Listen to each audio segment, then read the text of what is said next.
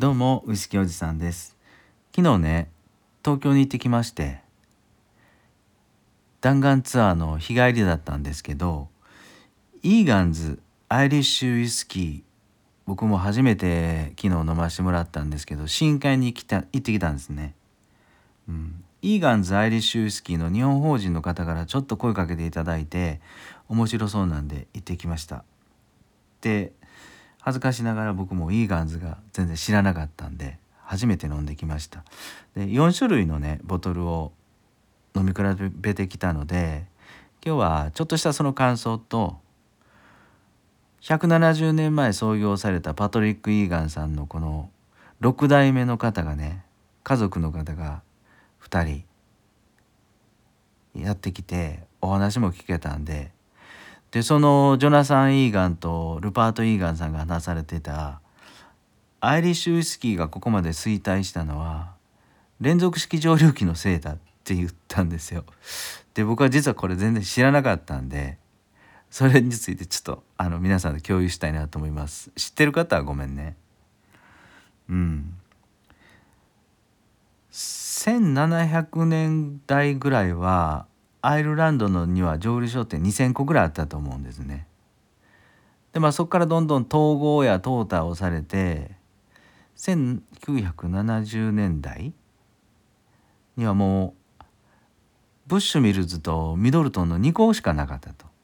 なので僕がアイリッシュ覚えたての頃は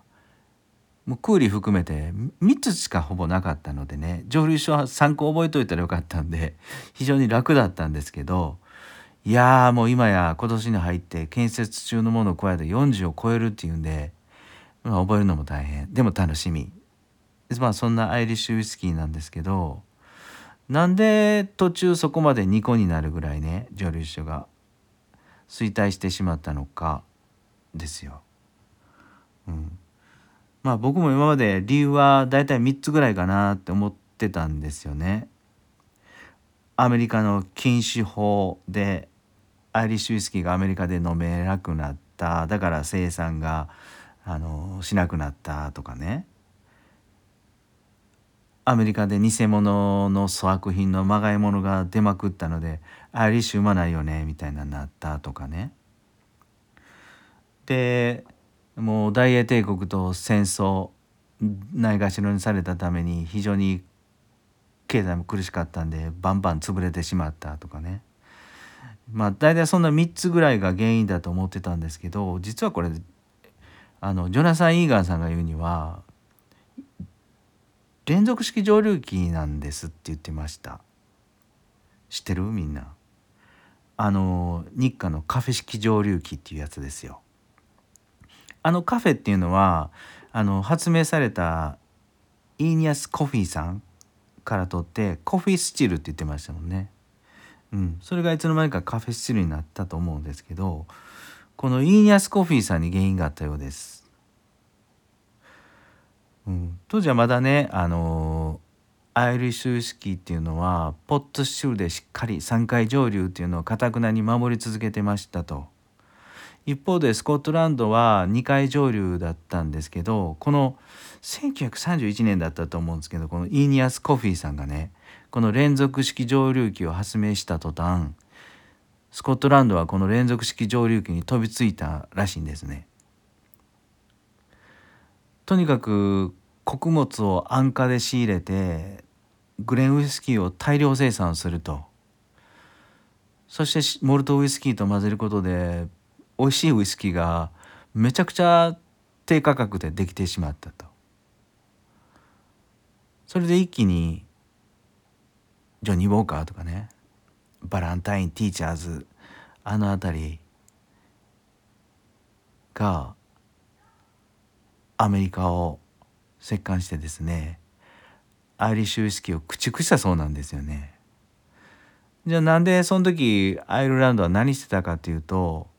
イーニアス・コフィーさんの連続式蒸留機には見向きもしなかったらしいですよ。アイルランドアイルランドの蒸留所から言わせると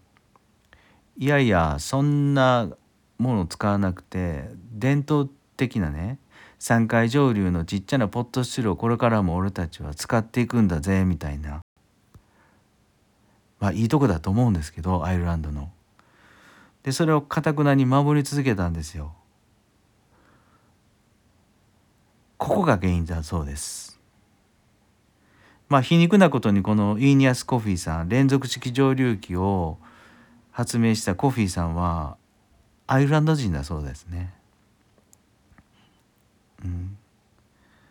まあここに何だろうな衰退の物語があるようなんですがでもね今じゃね1970年代は2つになってしまったアイルランドの蒸留所もう今年に入って40以上建設中の蒸留所も合わせてこれ一回視野を奪われたスコットランドに奪われたアメリカの世界中のウイスキーのシェアを再び取り返そうとしてるようですね。面白いですね。でもちろん今回飲んだ4本のウイスキーはとても美味しかったんですけどその中でもね4本の中でもこのヴィンテージグレーンっていうイーガンズのウイスキーがありましてねボトルで。いやこれがびっくりするほど美味しかったです。うん。グレーンっていうと日本でいうと日課のカフェ式スチルか。でサントリーのチタがあると思うんですけども。いやこのヴィンテージグレーンはめちゃくちゃ繊細でね、えー、と3つぐらいね果物がリレーのようにこうアタックしてくるような感じで、えー、最後にはまあ僕の中ではですけどウエハース。甘い甘いなんていうのあれ。軽いクッキーみたいな感じ。でそんな感じがしました。もともとあのサントリーのチタとかもやっぱ和食に合うとは言われてたんですけどもうこれなんかねあの今回このイーガンズのヴィンテージグレーンなんかでいくとソーダで割ってしかも1対1ぐらいで氷なしでスーッとワイングラスに入れてやって僕はねあのタイノコってあるじゃないですか。タイノコの煮つけあのぐらいしっかりした味の和食を連想しました。あれに合わせたいなと思いました。はい。他にもねイーガンズウイスキーエンデバー。フォーティチュードとかね。えっ、ー、とねコンベクションっていうのも飲んだんですけどももう樽も含めていろんなことやってます。嘘？ペドロ・ヒメネスも最初からもう樽にぶち込んでしまうんか？ちゃうペドロ・ヒメネスのアギダルも使うのかと。うん。コニャックの30年以上のフルダルも使うんかとかねそういうこともたくさんされててあの熟成の仕方っていうかそういうのはあの伝統は守りつつ革新的なことにどんどんどんどんチャレンジしていくっていうような感じで話していました。はい、まあ、そんな感じでめちゃくちゃ楽しみなあのブランドなんですけど実はここね自分のところでは作ってませんと。うん、スコットランドでいうボトラーズみたいな感じですかね感じですよね。えっと自社ではウイスキーは作らずにいろんなところから原酒を買ってきて、えー、自分のところで好きな樽に詰めて熟成をして自分のところでブレンドしていくっていうそんなスタイルです。ボトラーズね。でもねこれアイルランドではボトラーズとは言わず代々ボンダーズって言ってたようですね。いやそれも僕も初めて知りましてすごく勉強になりました。うん。なので今回はあの東京に行って日帰りでも非常に行ってよかったなと思ってます。うん。でまたどんどんどんどんねもう10年ほどあの試飲会とかそういうのには全然行ってはなかったんですけどそろそろねあ日本全国ちょっと半分旅しながら試飲会なんかあれば行ってみたいなと思ってます。はい。今日はですねアイリッシュウイスキーの衰退に連続式蒸留機が深く関わってたっていうのとですねイーガンズアイリッシュウイスキーのシングルグレーンが美味しすぎた。あそうそうそう。ちなみにねこのシングルグレーンはジョン・ティーリングさんが手掛けてるグレーンウイスキーの蒸留所です、うん、北アイルランドとアイルランドの国境あたりですかね。グレートノーザンっていう蒸留所だったと思うんですけどジョン・ティーリングさんが手掛けてるグレーンを。ここの蒸留所をシングルグレーンウイスキー使ってるようです。僕の中ではこのイーガンズ・アイリッシュはヴィンテージグレーンがおすすめです。コスパもかなり高いので。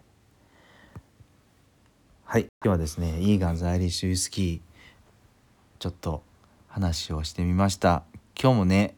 最後まで聞いてくださっていや本当ありがとうございます、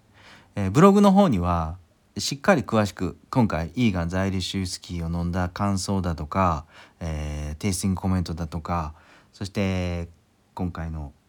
どんな樽使ってるとか詳しく書いてるのでウイスキーおじさんのブログ、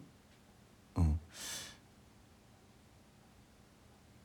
よかったら見てみてください。